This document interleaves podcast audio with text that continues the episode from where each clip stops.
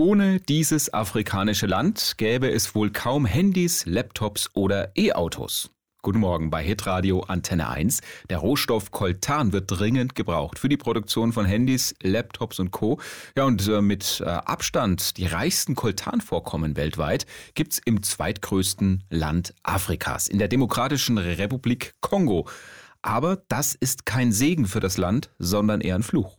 Die Millionen Menschen, die im Kongo leben, die leiden unter diesem Reichtum, weil er ihnen nicht zugutekommt. Und das ist die große Spannung, in der wir im Kongo leben.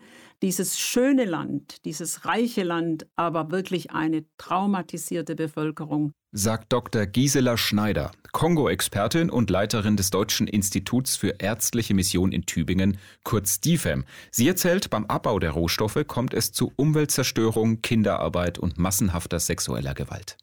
Milizengruppen verschaffen sich Zugang zu Dörfern, um Zugang zu Minen zu bekommen, um Zugang zu Rohstoffen zu bekommen. Und ein Weg, eine Community, Gemeinschaft wirklich zu zerstören, ist sexualisierte Gewalt einzusetzen. Und das wird in systematischer Weise gemacht. Und inzwischen kennt die Gewalt, manchmal möchte man sagen, fast keine Grenzen mehr. Aber immer wieder gibt es Gott sei Dank auch kleine Hoffnungsschimmer. Martha zum Beispiel, eine junge Frau, die vor den Milizen fliehen musste und ihren Mann verloren hat. Und wir konnten dann der Martha und ihren zwei Kindern ermöglichen, ein kleines Haus, ein kleines Zimmer zu bekommen. Und heute ist sie wirklich gesettelt. Sie hat dieses Trauma überwunden. Und das sind diese Wundergeschichten. Da geschieht Hoffnung mitten in der großen Notsituation. Da kann ich Hoffnungszeichen setzen.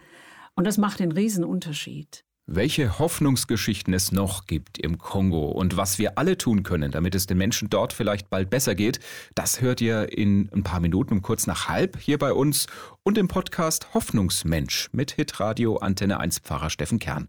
Dort gibt Gisela Schneider einen spannenden Einblick in die Situation im Kongo und wie sie versucht, den Menschen vor Ort zu helfen. Findet ihr auf antenne1.de und überall da, wo es Podcasts gibt.